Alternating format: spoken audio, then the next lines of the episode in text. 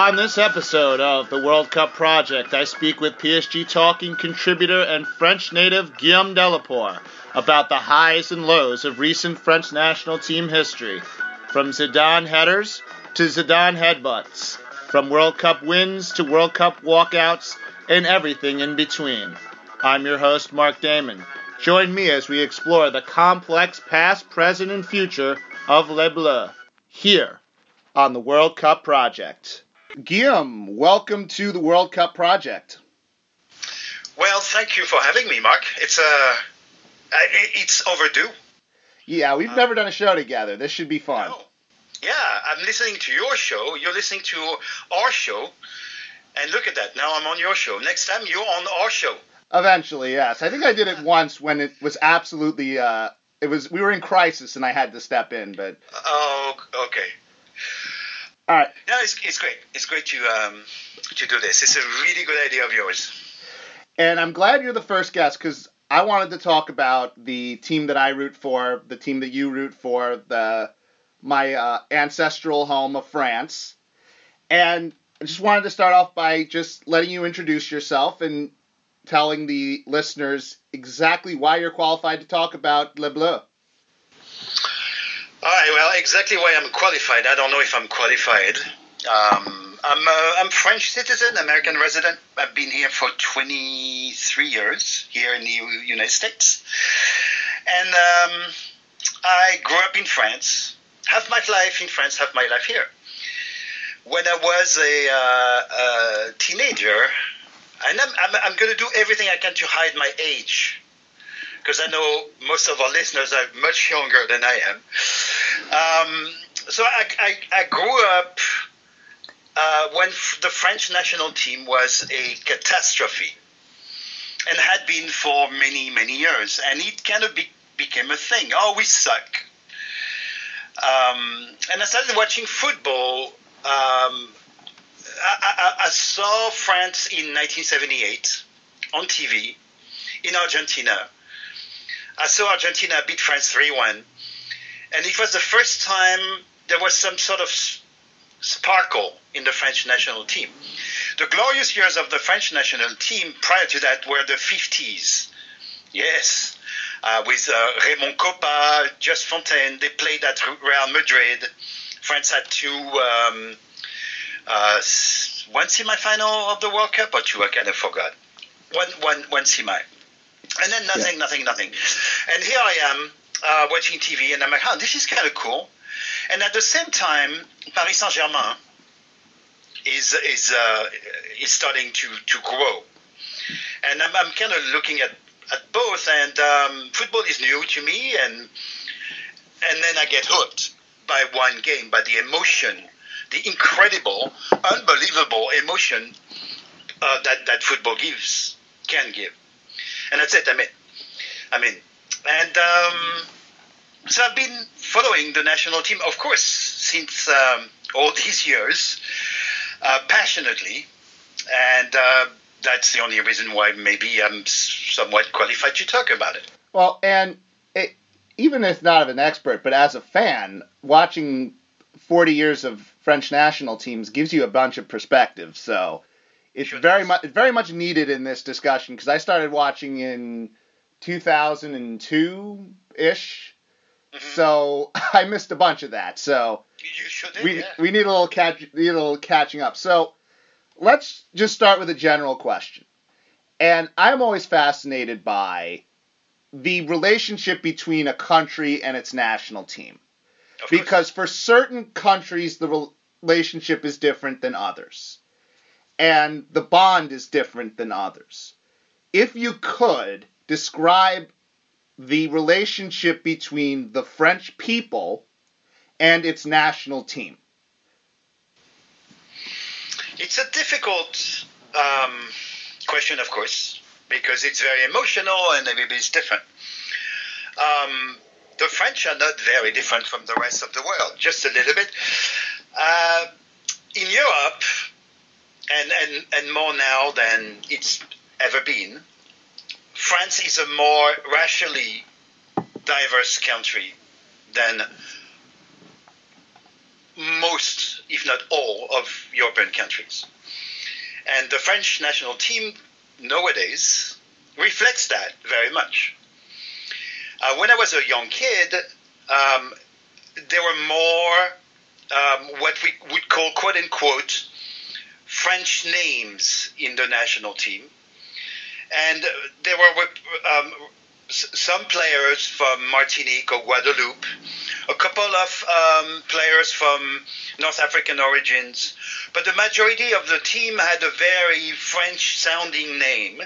And year after year, it, it evolved.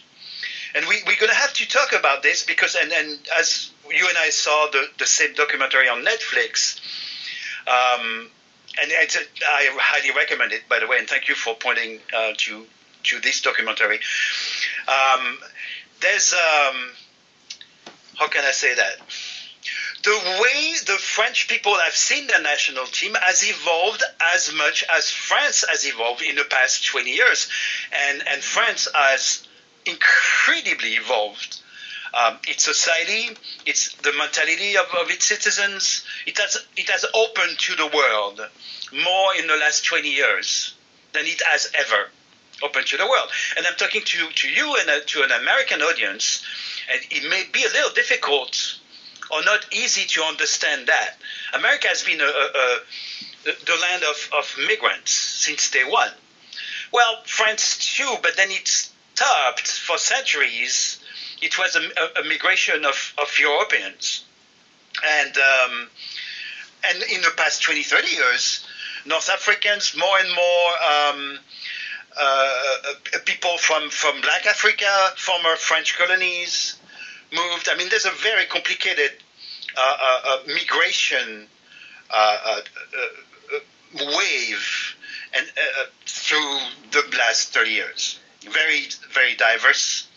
Um, and, and France has changed, and the relation the French had with their national team has changed. How? Well, it's a very complicated question. It's a very complicated question. I only ask the tough questions. And I, am going to give you my point of view and how I feel about it. And, and in, in no way it's, it's really representative of the majority of French people. Um, to me, I don't see a clear difference between the French national team today and the French national team 30 years ago. At all. I do not care if there are black players, North African players, uh, uh, black players from uh, born in uh, like Patrick Vieira uh, in Senegal or second generation. I don't, I don't care. What I want is um, a beautiful team that win that wins trophies and gives a good image to the rest of the world of the French national team and of France. When I was a kid, Michel Platini was the megastar. His real name is not Michel Platini. His real name is Michele Platini. He's Italian second generation. Yeah. In the midfield, there was Jean Tigana, brilliant midfielder, born, uh, I may say, uh, uh, I may be incorrect, but I think he's from um, uh, Guadeloupe, uh, Café Ole guy. There was Luis Fernandez, his real name is not Luis Fernandez, his real name is Luis Fernandez, second generation Espanol. Um, and, and, and it goes on and on and on. And it was never, ever a problem for some people in France.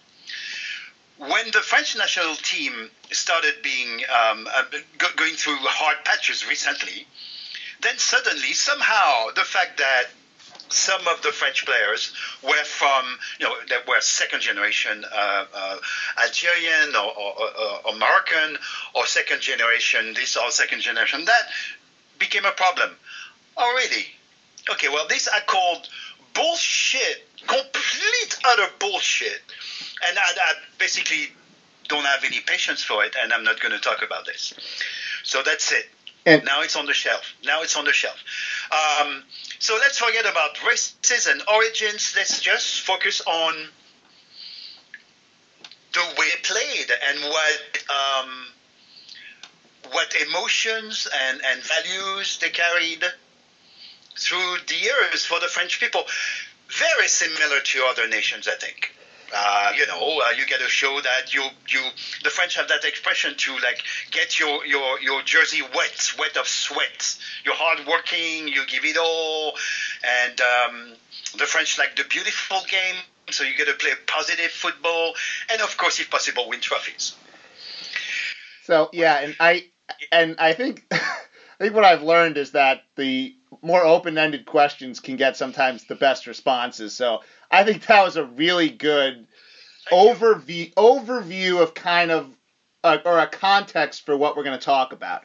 So let's go quickly into the pre 1993, and I say pre 1993 because that was the year that France lost to Bulgaria in the Stade de France yeah. and was left out of their second consecutive World Cup. Now, let me just remind, just a little refresher. In 82, they finished fourth. In 86, they finished third, and I believe those are the Platini. Are those the Platini yeah. teams? Correct, and in between, they won the 1984 Euro.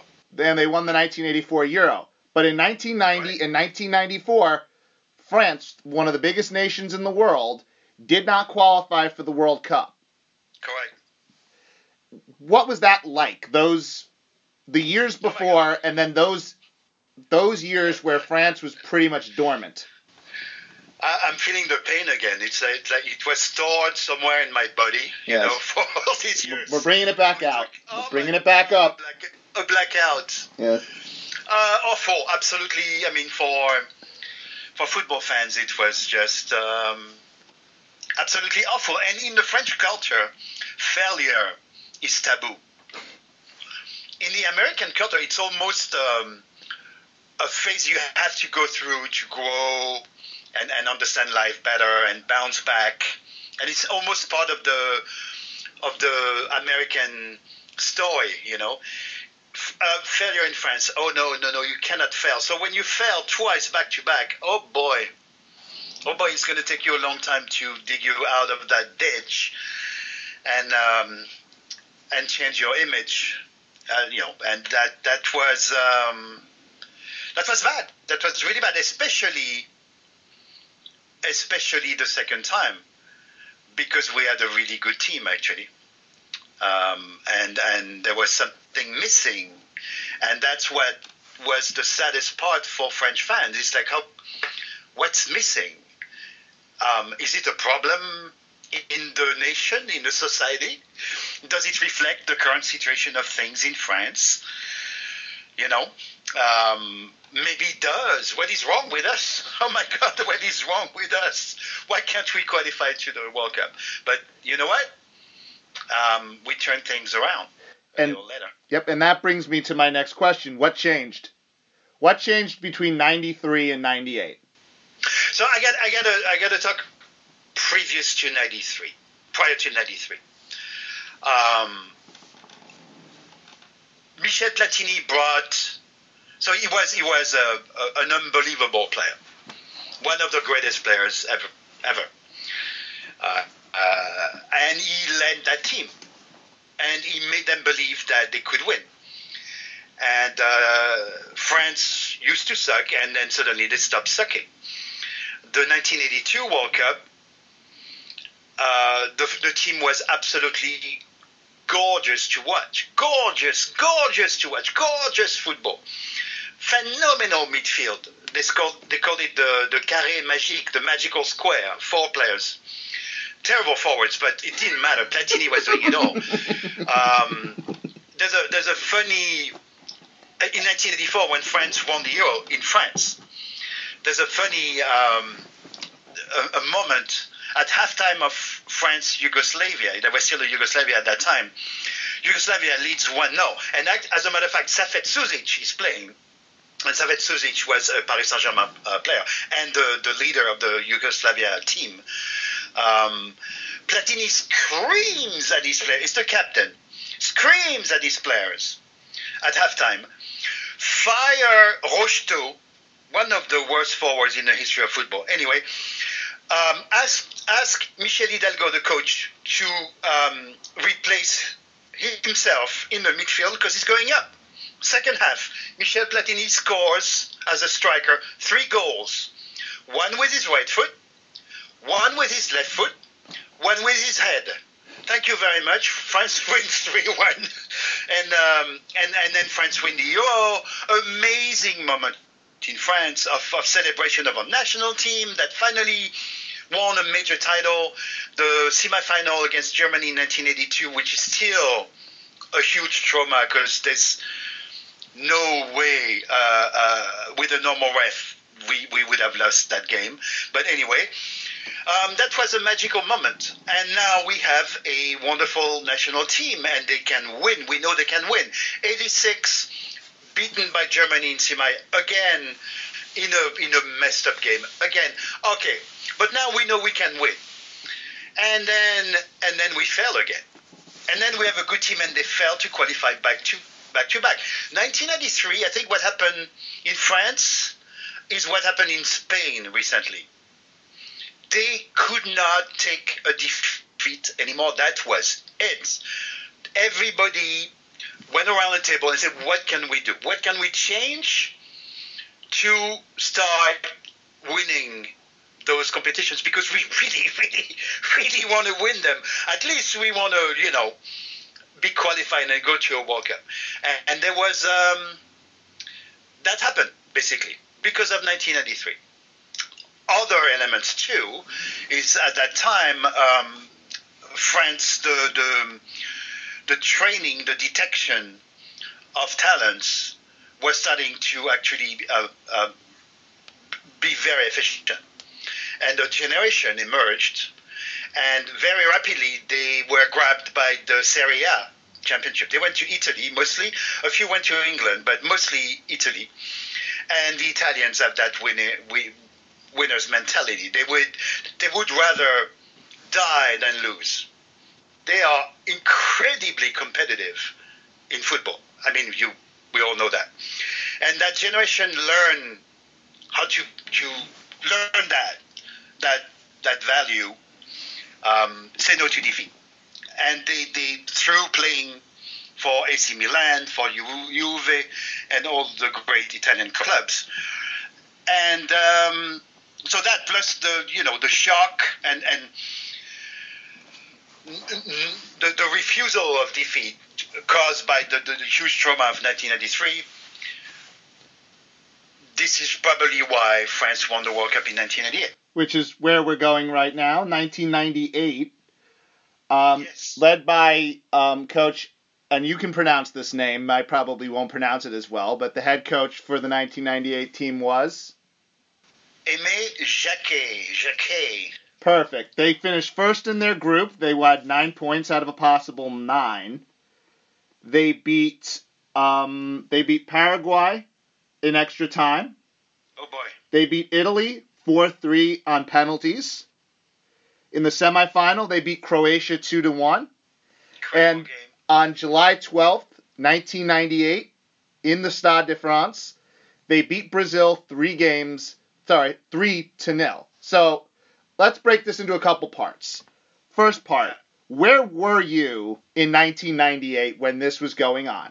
The second part, how how integral was Zinedine Zidane in all the ways that he was? Because you can't really talk about the 98 World Cup for France without talking about Zidane.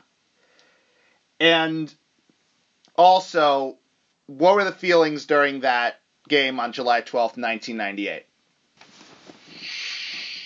All right. Well, um, Mark, I'm, I'm going to need your adult supervision because I could talk about this for like solid three hours nonstop. Uh, where was I? I was both in the United States and in France. Not at the same time, obviously. But the game against Paraguay, I'm watching.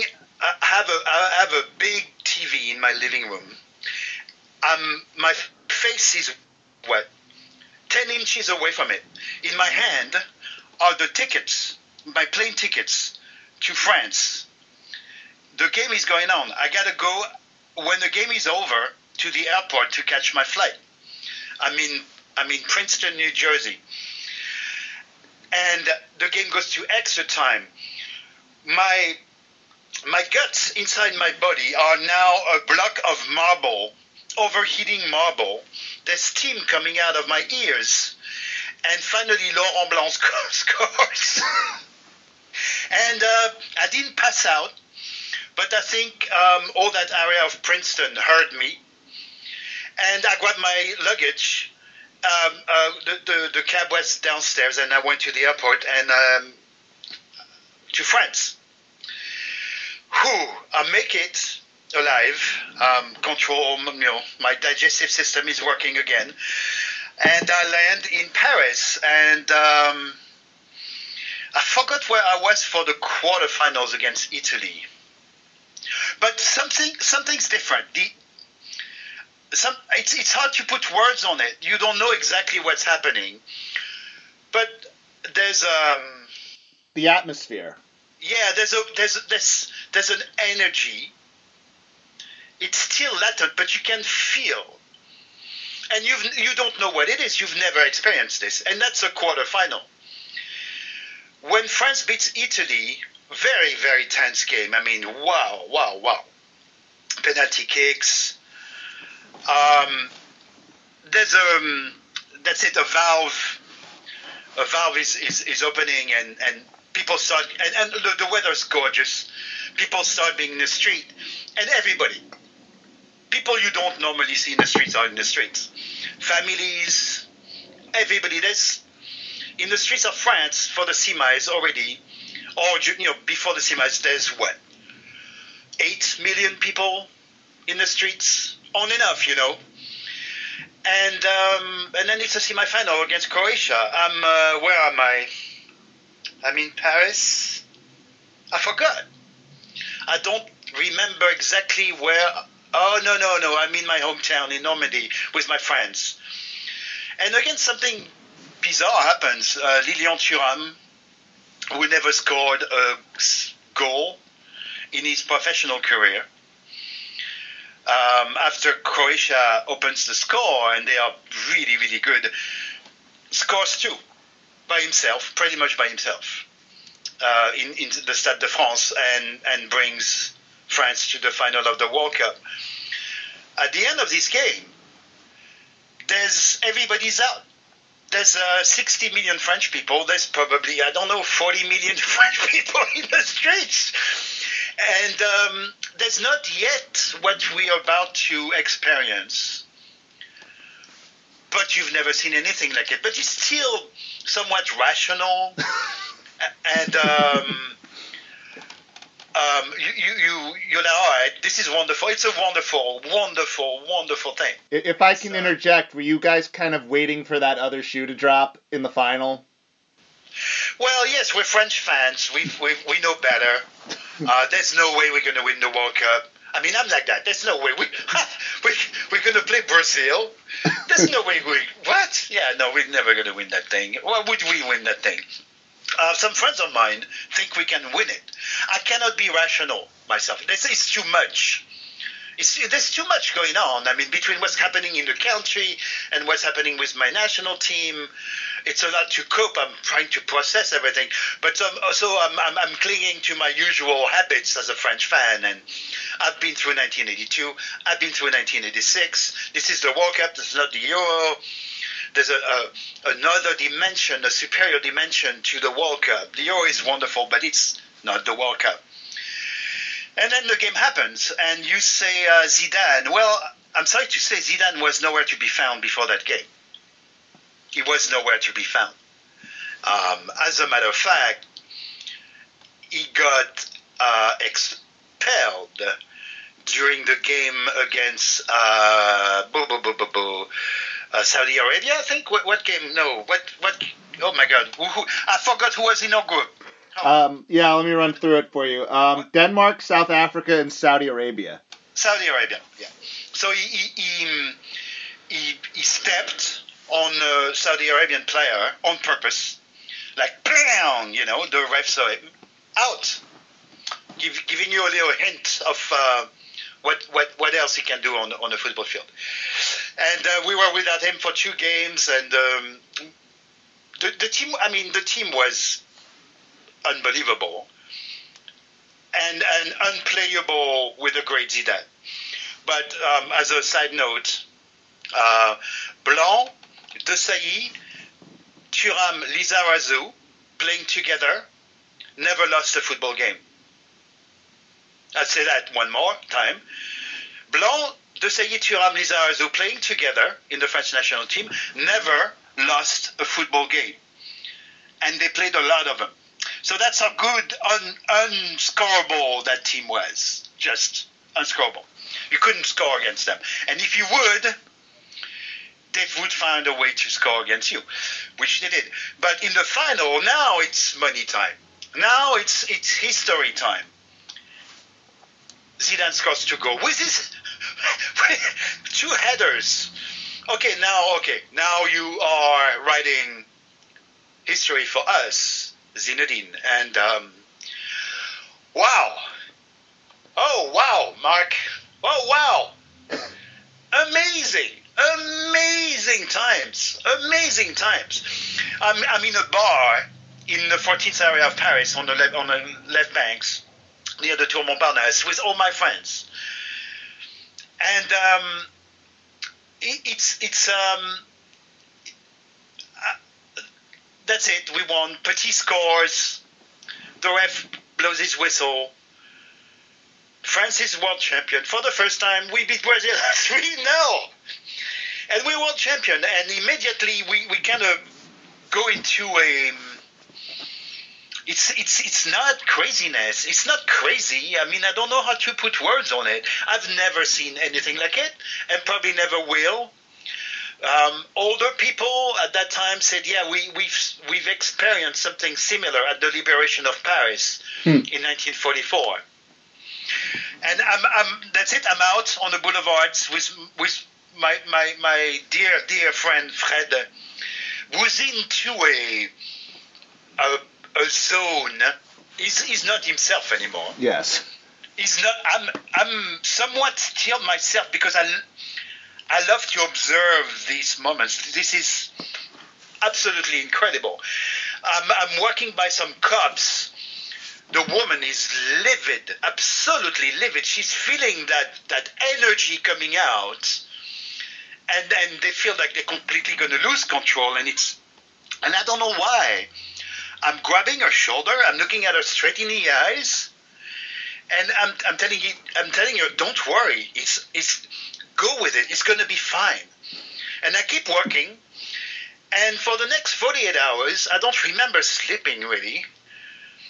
Um, how can I describe that? Um, we went to, I don't know, 78 bars.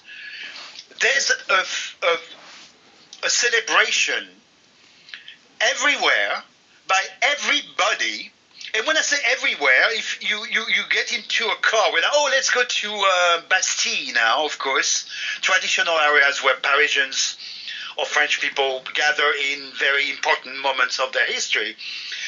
Um, we, we don't want to go on Champs Elysees. There's already about 2.5 million people there. There's actually no physical room for additional bodies. Um, so uh, my timeline may be a bit messed up, but we, we're in a car and we go on the, the freeway around Paris called the Périphérique, the Peripheral. Mark, the scenes on the freeway, there's cars stopped everywhere on the freeway. And so you got, you got to drive around them. On these cars, there are people on the roof of these cars. They're jumping of joy the, the roofs of these cars cannot handle that much weight. The owner of the car doesn't care. He's got that grin of pure bliss, of pure joy. Everywhere, everywhere you go, there's joy, joy, joy. Amazing, amazing, incredible. Um, people from all um, uh, cultural, um, uh, uh, social classes are hugging, talking to each other. It's, it's unbelievable. Unfreaking believable. The next 48 hours after the victory, oh my goodness gracious. And um and I can really only I can really only imagine that type of emotion because it's one of those things that you don't think is going to happen. Yeah, and when it and when it finally does, and when you, it's like I kind of have this in a certain way, just as an American football fan. I'm a Giants fan, and I've ha- I had the pleasure of watching my team win two Super Bowls, and you remember the names, you remember where you were, you you remember moments. It's like yeah, you you don't forget things like that, and to then put Don't. that on a national, and that's just a, a t- another team, a football team in a in a state. We're talking an entire country, essentially going into a state of euphoria at about the same time. And I just wanted to ask you on on on just that team in general. That team would go on to win the 2000 um, European Championships on two late goals. I think one was by um, Wiltord in the 93rd, and then David Right. Trezeguet in the 104th. yes. So now you're thinking, we just won in '98. We just won the Euros in 2000, and I do know for sure that Zidane was good in that tournament. oh, unbelievable at Euro. I mean, at that point, you must. At that point, I would assume you're not thinking necessarily rationally in the sense that you're not thinking, well, this is going to end eventually. You kind of have that feeling like, hey, we're here. We're going to be good forever. You have to at least have that kind of emotion going at that time. Well, you, you do think that overall, the quality of French football uh, uh, is a step up.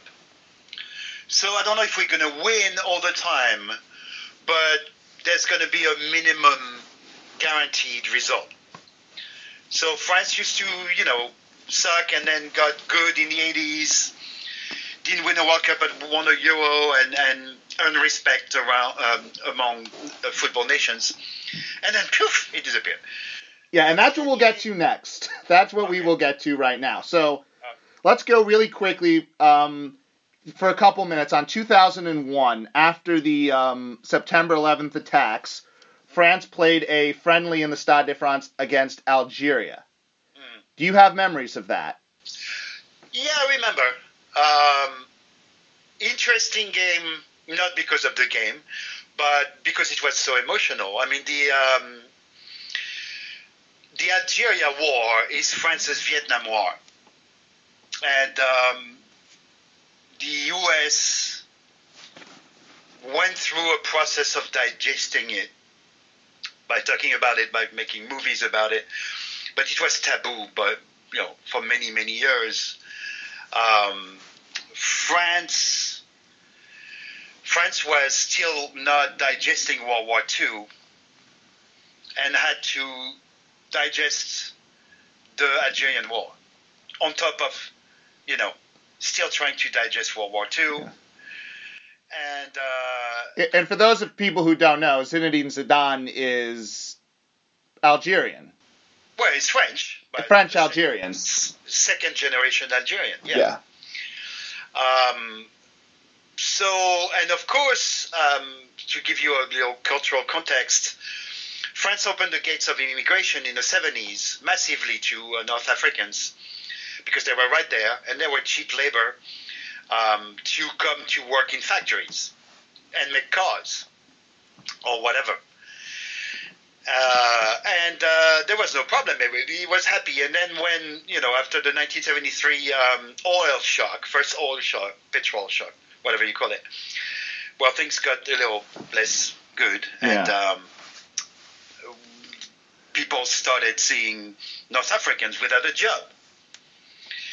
So on top of the all the emotions linked to the, the Algerian War of Independence, as Algeria had been French for 175 years.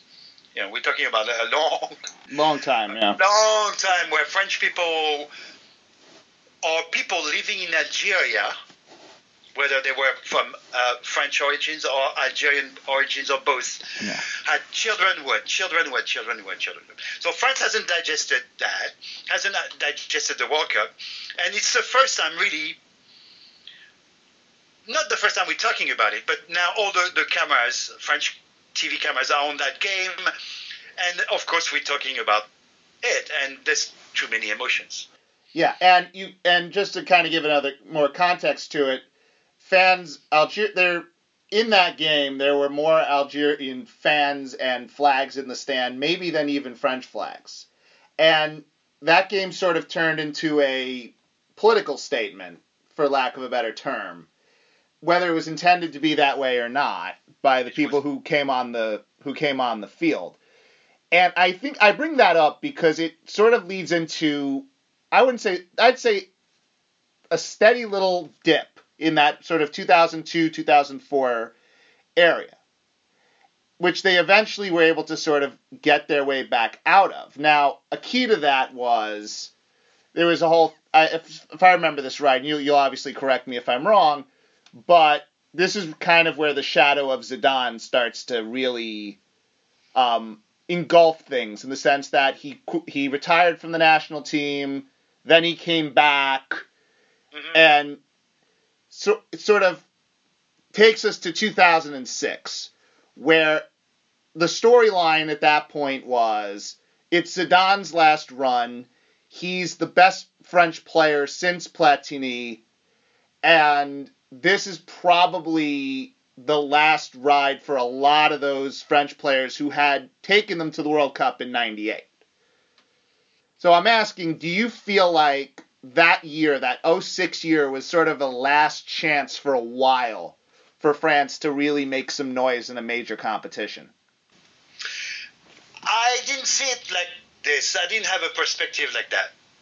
Um, like, you know, um, then after that, we, we're going to suck again. Now, uh, again, overall football, French football is, is better. Um, the national team is better, even if went through a couple of bad patches. It's difficult when you have such uh, an amazing leader, technical leader, moral leader as Zinedine Zidane. Um, and then to, to, to, to move on and rebuild. And they, they failed at that. I don't know exactly what happened for Zidane, what, what, what factors came into consideration to to uh, come back out of retirement. Um, I have no idea, but immediately when he announced he would come back, oh, okay, uh, there's a huge relief, and we know these guys are gonna probably perform again. But I wasn't expecting a, a, a World Cup final. But now we see them play again and uh, we feel that same. Uh, I'm going to use that very easy and useful French expression, "je ne sais quoi," where like, I they, they can't they can't lose. You know, doing yeah. that that that World Cup. And just so and just so we can go through what they did in that World Cup specifically, um, if I can get to the groups here, France was in a group with uh, Switzerland, South Korea, and Togo. Not exactly the um, not exactly murderers row, but no. France did finish second in that group with five points behind Switzerland. Yeah, terrible games. Yeah, uh, very difficult games to get the the machine working again. It was very grippy and rusty, and Togo. The, the last game was against Togo, and basically Patrick Vieira saved France. Yeah he had one goal, one assist, and he was the the heart again of the French national uh, team. And I'm going to say 1998. Uh, it wasn't Zidane. It came from the midfield, and it's debatable. But I think Emmanuel Petit was the the heart the, the, the, amazing, the X factor actually in the French na- uh, national yeah. team in 1998. Patrick Vieira was in um, in 2006, yeah. and and um, we the game against Togo was was it could have it could have gone badly, and that was it. And then you go to the sorry to cut you off there. We go to the round of 16. They beat France. They beat Spain three to one. They beat Brazil 1 0 in the quarters. They beat Portugal 1 0 in the semis. And that brings us to July 9th, 2006. No, now, I gotta, I gotta, I gotta, I gotta talk about the France Spain game. Please go ahead, if you may. Yeah, go ahead. So, um, the Spaniards were saying, okay, we're going to put Zidane back into retirement. Because they were going through what the French fans had going through refusal of defeat. We've been losing. I mean, Spain, massive, massive uh, football nation in terms of clubs, but not national team. They had won one or two Euros, but like years, like one in the the 50s, right? In the 50s and one in the 60s, I think. Yeah. And in the World Cup, they never ever made it. Ever made it. Um, so of course they want to win it. I mean, they have Real Madrid, they have Barcelona, they have all these amazing clubs, and uh, they now they want their national team to be performant, and, and and it is a very good side actually, and they're sure they're going to win it. And Zidane is like, uh uh-uh, uh no. oh no. he, he, he single handedly defeated uh, Spain. And uh, remember, uh, I, when I'm when I'm down, I go to YouTube and I, and I listen to the Spanish commentators of that game. When Zidane scores the third goal, they call him El Caballero del Fútbol, Zinedine Zidane. Yeah, yeah, he is. Yeah, but um, okay, now we're in the final. Now we're in the now we're in the final. So let me paint the picture. Now I know where I was. I was on the road and uh, I was on vacation in Florida at that point. I was 15 years old, so I was I was at some I was at a baseball game or something, and I had to drive home. So I was trying to find it on the I was trying to find it on the radio when you used to kind of have to switch through radio channels to try to find anybody that would like have a soccer game on the radio. Like that that just wasn't a thing in America in yeah. 2006. So you kind of had to wait till you got home. And I, I just remember the highlight, and I remember the highlight. It's a, it's in the sec. It's in I believe the was it in the first extra time or the second extra time? Because I remember the Zidane um, the Zidane penalty, which he took uh, Panenka style. Yeah, imagine that. In in a final against Buffon. Then you had the you had the Italy goal off the header, yeah. and then I just remember they're, they're showing the highlight, and I see like the play just stops, and one of the Italian I think uh, what was it Maserati Maserati or Maserati? Ma, ma, ma, ooh, Matez, oh my goodness. I know. Matezari? Matezari. You just see him on the you see him on the floor, and you're at, and you're like, uh, what happened? Mia, Mamma mia! uh, but you don't you you don't know what happened at 1st mm-hmm. Now, when they go to that highlight, first of all, where were you? And second of all, when you see that highlight for the when you see that replay for the first time, I mean, like I can't imagine that that reaction. It, just the initial reaction. I hate to bring you back to this, but that initial reaction. No, no, no. I um, no, I'm happy to talk about it, and I have actually no. Um, I'm just fine with the whole story. I am at uh, Steps of Rome on Columbus Avenue in San Francisco in an Italian cafe, believe it or not. and I'm watching it with some um, family members and friends. And um, I'm just stoked we are having a uh, World Cup final again. We've never lost a World Cup final. Losing a World Cup final, in a way, is a privilege that great football nations can have. So before, you know, I I'm, I'm all, all, already talking about the post-game thing. During the game itself, yeah, the penalty kick, you see Zidane doing a Panenka, like you said, against Buffon, and it's a World Cup final game. It barely went in, too. It barely went in. It barely went in. But, Mark, it did. and here is Zinedine Zidane, yet again, scoring a goal during a World Cup final. Okay, how many players have done that? How many players in world football have scored different goals on different World Cup finals? Apparently, only four of them, and one of them is Zinedine Zidane. So that wasn't unheard of, but that does not happen again. And um, France is playing like France is playing usually, uh, being um, unbelievably solid. Uh, we have Henry. We have what a team. What a team. Makelele Vieira in midfield. and then Zidane um, as his top. And there's one header he does. Unbelievable header. And Buffon, I don't know how he saves it. But he doesn't just save it. There's something in his body language that's like he, he refuses the goal. It's it's a magical. It's magical. The header is almost magical. The save is almost magical, and you you see Zidane screaming of frustration. I think at that point he knows we're not going to win this game. I don't. I still think we can. Hmm. Um, and then he does that headbutt. I think it's the first um, uh, overtime. Uh, it doesn't matter. And um, I'm like, oh no, he did it again. Oops.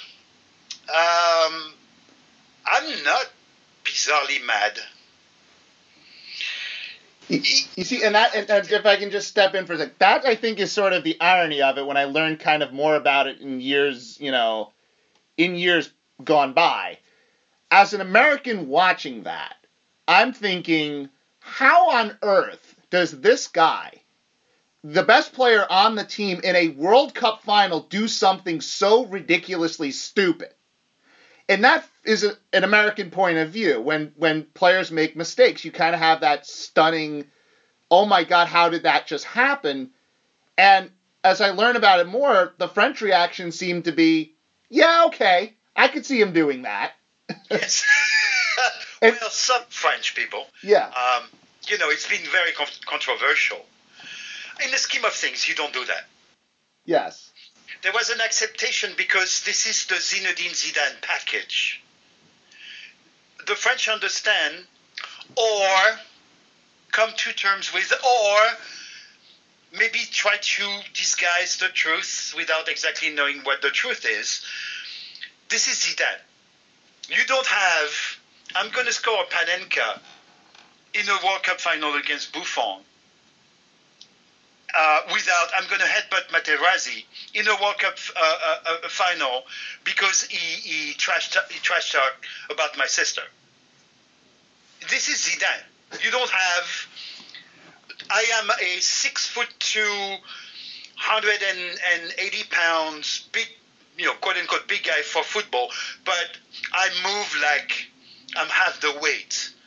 I have the physicality, I have the skills, I can dribble, I, I, I can score unbelievable free kicks, and I have that unreal mental edge.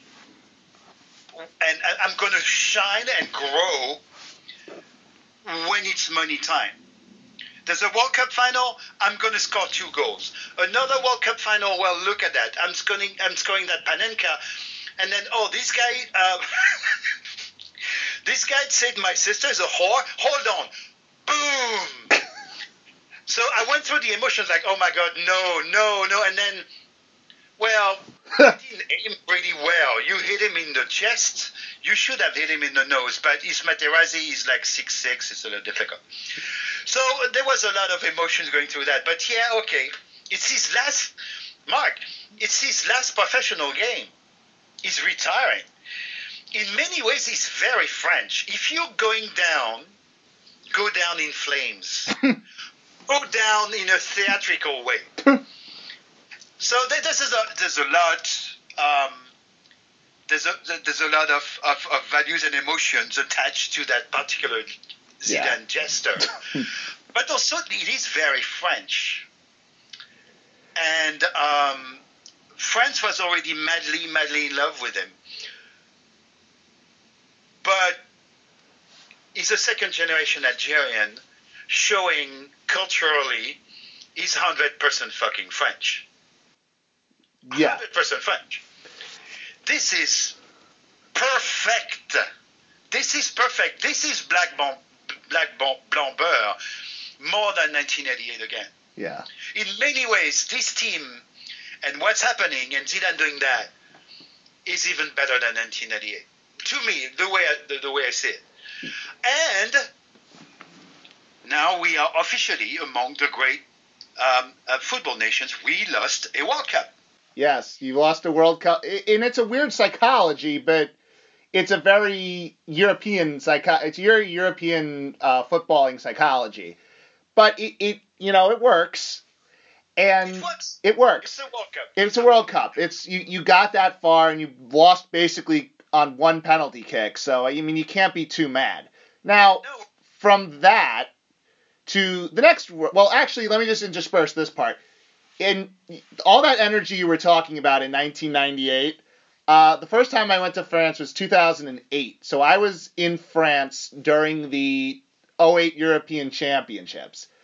And I think the what you I think I experienced the absolute polar opposite of what you were describing in 98.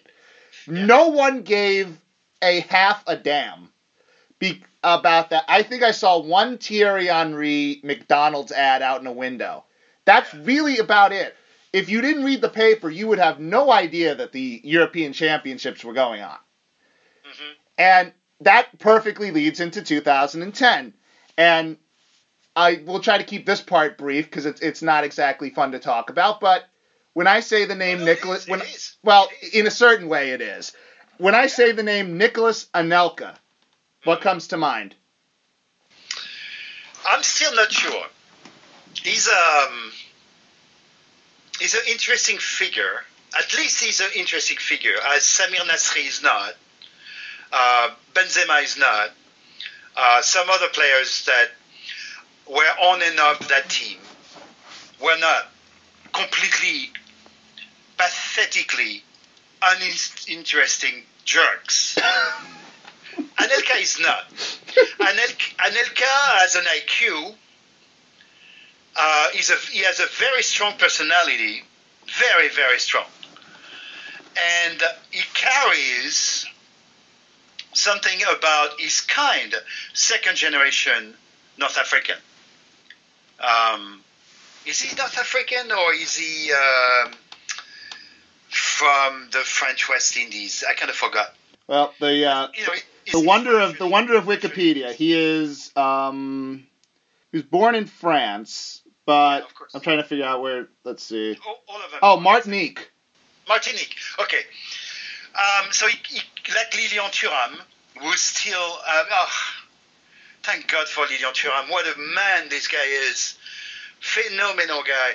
Thuram is still very, very active politically. Um, Anelka, not as. So Thuram knows how to speak to a camera to express things. He put on his smart glasses and and people listen to him. Anelka, Anelka is uh, is too provocative. He has too much anger into him, I think, to be able to do that. But he will carry an idea, and the idea was there's an integration problem in France. Hello, hello. Yep. Yes, Nicolas. There's an inte- integration problem in France. Oh, really? Well, Nicolas, we don't really want to talk about it. Well, I want to talk about it. Yeah, but you know, we ask you to play football and shut up. Well, I'm not going to shut up. That's Nicolas Anelka. He he did it in many ways. So, of course, it's not necessarily a great energy to have in a team that is struggling to its football. It's probably not going to provoke something positive in a team like that, and in a team that doesn't have strong leaders. Thierry Henry never was. Uh, I love him to death, but he, he was never a leader. That's fine. So I have no problem with Nicolas Anelka. On top of it, he's a, he's a Parisian. Um, he was a Paris Saint-Germain Youth Academy player.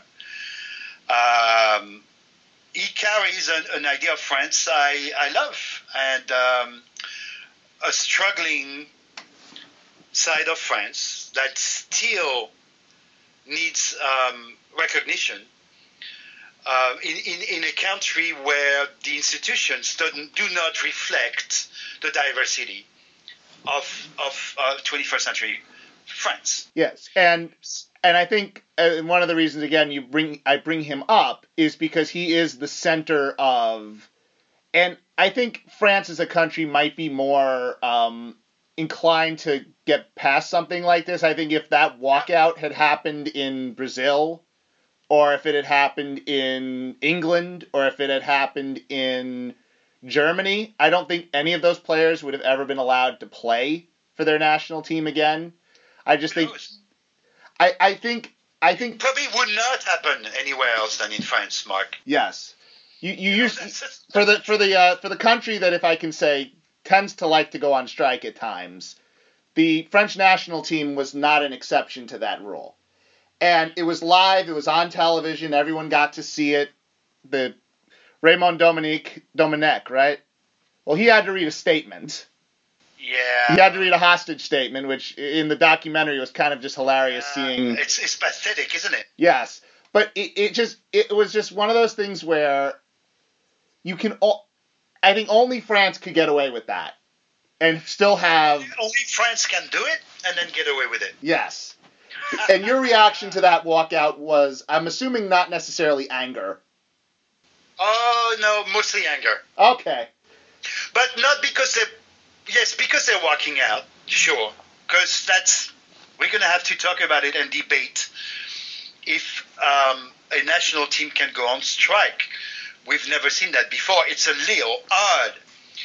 For many people around the world, it's fucking unacceptable. But yeah. we're French people. It's our national team. We're going to talk about it. No, it's who is doing it. So there's a bunch of of brats in that team with an attitude. Um, so you can have a big mouth. You can talk the talk, sure, but you got to walk the walk. You can do both. They did. Fuck you. Fuck you for doing this. And that's the reaction of French people. Listen, you're a piece of shit. There's no other way to describe your attitude you are a piece of shit, and we never want to see you with the French jersey on. Because, because of what I just said. Because you, you, you, all you do is, is, is show disrespect, disrespect uh, uh, over and over and over again, and never deliver. We had player extremely disrespectful to their uh, coach and sometimes national team. Um, but they, they, they would deliver. Perfect uh, uh, example, Eric Cantona. Well, he kind of pissed off Jacquet, and Jacquet didn't take him for the 1998 World Cup. But Cantona was a very controversial character, uh, big ego, and not, not always very respectful. But he, he, he showed it on the pitch that somewhat he earned the right of doing this. Zidane never showed disrespect, disrespect, but by headbutting Materazzi, it's a little bit, a little bit disrespectful. Eh. But he earned on the pitch for the French people, Mark. I'm talking for the French people, the right to do this. Yes. Not this bunch of fucking brats. They showed nothing on the pitch. Nothing. Absolutely nothing. And had uh, they were, oh my God, an awful batch, a, bunch of brats. So that's why the French people were like, eh. Now, when you're talking about just just so we're just so we're all on the record, when you which ones are you specifically referring to? Because uh, I have an idea, but I just kind of want you to spell it out on that. Well, we don't know exactly exactly what happened, yeah. but apparently um, there were a few leaders, and there were a few so a few leaders of the revolt of the strike. Yeah. And there were a few people who normally should have been the leaders, and they shut up. But Franck Ribéry uh, has been mentioned as and and yeah. Um, was Toulalan a part of that? We don't know. I don't know about Toulalan, but uh, no, it's but mainly Patrick Evra. Ah. So Evra and and I don't want to. I don't necessarily want to name them. No, that's that's fair enough. It's, it's that a player who wasn't who, was showing what player I particularly dislike. Yeah. Um, who was a French international is Samir Nasri. A rotten attitude. Rotten over and over and over again. Yeah. What do you say that, Guillaume? is such a nice guy, I've heard. Okay, you think really think so? So that's your body language. That's how you talk to the press with the French jersey. That's how you talk to your coach with the French national team jersey on it, and that's how you behave on the pitch.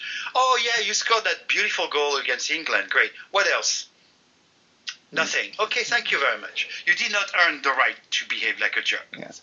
And I think that brings us to the rebuild that has been going on the last six years or so, because that whole incident sort of left France in a bit of a hole in the sense that you kind of have to rebuild the trust between the fans and the team and the players and the coaches. And you had that really kind of uh, awful Laurent Blanc uh, couple of years where that didn't really help things. And you bring in Deschamps, Mm-hmm. who coached in 14. We'll get kind of to that, but Deschamps coached in 14. They went to the quarters. Then in 2016, they hosted the European Championships, and for the most part, put in a good accounting of themselves. Um, and now, here we are, 2018, another World Cup, and I'm not going to call France a favorite in the sense that I think the two, I think there's two to three favorites. I think France might be in that tier under it, but really, really not that far away talent wise. And now this is the part where I talk about all the talent that France have, the potential talent: Mbappe, Pogba, Griezmann. Dembele, um, Giroud when he's scoring goals, um, Umtiti, N'Golo Kante, and it's a team that on paper should be one of the um, top contenders to win the World Cup. And now you're going to tell me the reason that they probably won't. Oh, Mark, you've been cruel. No, I'm just I I, I know I'm setting you up here. You're, you're right. You're right. I'm setting you up. It'd be very surprising if they do. Yes. Uh, because the team on paper is uh, just that. Ask the Dutch. Um, it's not because you have talented players that you have a team. France won the World Cup in 1998 with Guivarc'h and who was the other striker? Uh, this, uh, oh my God! I mean, on paper, there was no way France would win the 1998 World Cup. But something happened in the team. They shared an, an energy of of, uh, of belief, of um, of giving your your, your you know everything for your teammate. Here we have a long list of millionaires, the players you've mentioned. You're going to tell me all the football players nowadays are millionaires. True.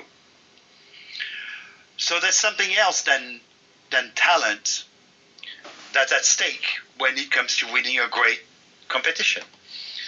Um, we hope that Deschamps, who's been um, manager of the French national team for a few years now, um, the, the, the wish is that he he knows that he knows that it's all about team play and team mentality, and he's been trying to protect and build that. Well, um, yesterday's game, you could kind of see it in the first half, right? Yes, and and it. and for reference, since we're uh, this is going to drop on April 30th, the game he's referring to is the France Colombia game where France blew a two um, nil lead in the second half. So just to give everyone a frame of reference of when we're actually recording this, but go ahead. Yeah. I mean, I think they probably exploded physically, and but the 1998 or 1997 team would have done what it takes Yeah. to not lose that game. Can I ask you a question just on that on that game specifically? And I think this will play into what a real issue can be for this team in the um, in the World Cup. They didn't seem to have an offensive plan in the second half. It really did seem like the plan was win the game 2-1. Keep the ball. Don't, you know, don't push it. And you just you felt like Colombia just wanted to win the game more. And they Oh, they were did- playing for it more, they were into it more. And I think France just felt, all right, we got the two goals, we made our point, we let's pack it in for the evening. And I'm not sure they can afford to have that attitude. No, they can't. And also, the, the France was playing in 4-4-2, uh, which is very unusual. So little, it's like you're a little bit tired. You're 2-0 at halftime. Uh, they all play in big clubs. There's the Champions League, blah blah. There's a World Cup coming up. They have nothing. Winning against Colombia, uh, it's, it's, they, they think they probably did it. Colombia has never beat, beaten France, I think, and winning in Paris is, is a big deal for Colombia, and they wanted it more, and they did. Yeah. Uh, the same game in a World Cup, I think the French national team does something in the second half. But the 1998 France French team would not have lost that game. Refuse to lose the game. We we can't. This team, yes. So uh, Eh, we'll see. I mean, uh, the you know the uh, uh, uh, sometimes a team comes together during a competition. Often, as the Italians, yeah. they struggle over and over and through history in qualifying tournaments for, for you know qualifying for the World Cup. Awful. They barely make it. They win the World Cup. Qualifying for the Euro. Oh my God! So much drama around the national team. They uh, they play like fools, and but they kind of qualify. Boom! They make it to the final. So, but listen, I still think the that team can win the World Cup but there's something missing in the team. Uh, in 2000, I, I told all my friends um, I was back to the US, and uh, I was playing football in a in a, in a small team, uh, soccer, and uh, a, a very international team in Princeton, and and there were Dutch people, Hungarian people, people from all over the world. And I was like, France is going to win the Euro. They were like, no way. I'm like, yeah, you don't realize France is going to win the Euro. There's no doubt. I had no doubt France won the Euro because of that refusal uh, to to uh, to lose a game. No defeat. This team doesn't have that, so it doesn't mean that they're not going to win the World Cup. But that's that's a sign of hmm. We'll see. Yeah, and just do you think this team? Because I, I kind of had this discussion with people too. I think this team is a couple years away from getting the right the right pieces in place. I think they'll be good in this World Cup. I think again, it all kind of depends on the draw. I think that I mean they have a ridiculously easy group to get out of. I think it would be get out of the. Of, it, it'd be no, catas- no, it'd be a ca- it'd be a catastrophe if they don't get out of this group. No, they will. They will. They will. They will. Um, there's one player, and that's just me because I've watched football for 40 years. Ah. There's one player who didn't play uh, yesterday. Um, I didn't believe in him, and then I, little by little I saw him rise. There's something special about him. Not so much on a footballistic standpoint, even if he's got everything. He's physical, very physical, uh, solid, technically can shoot, can score uh, goals, uh, good in the air. It's uh, Tolisso. There's something special about Tolisso. And the freaking uh, Bayern Munich uh, uh, recruiting team felt it. And they got him over. Who scored twice against Paris Saint Germain? And it's money time, dude. Tolisso there's a this team with Pogba, with Kanté and Tolisso playing in 4-3-3 can, I think, if things mentally work out, if I may say so, if it makes any sense what I'm saying, they may win the World Cup. Uh, Tolisso is um, like mentally, Tolisso is special. He's got something that some players. I mean, it's a very young team, isn't it? Don't don't have. Yeah. That's a very young team. Still a very, still a very young team. Boy, boy, it's a young team, but yeah, there's firepower, isn't it? The goal, the goal they scored against um, the second goal against Colombia. Oh my God! And imagine how this team is going to be when Mendy Yeah. comes back. And, and just yeah, because you, you still have He's a, yeah. he's a six-liter V8 roaring at you on the left uh, wing over and over and over and over again. He's Yeah. something else. The team is much, much better with, with Mendy. And then Sidibe on his right wing is better when Mendy is there too. Anyway, Yeah, and and I think that's a, good place to end it off. I, I I think that again, my prediction would be I think they again depending on the draw what they get in the in their bracket, I think they can get to the semifinals. yeah. I think they have the talent for that. Yeah. So um, Yeah. Guillaume, thank you so much for doing this. This was Oh, tremendous. Kidding? I, I, I, I could talk another two, three hours, dude. I know. I, I know, I- but I mean, I mean, we do have to keep these somewhat. I mean, we could do part two at some point, but if you want. yeah, we should be able to do part two of this at some point. Because this was this was very good. Th- thank you so much for joining the World Cup project, and this has been your host Mark Damon saying au revoir for now.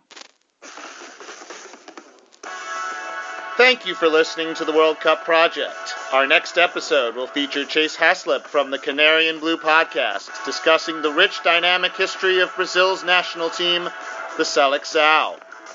The theme for the World Cup project is provided by Dutch supergroup Orgelvreten, whose fantastic music you can listen to on iTunes or Spotify.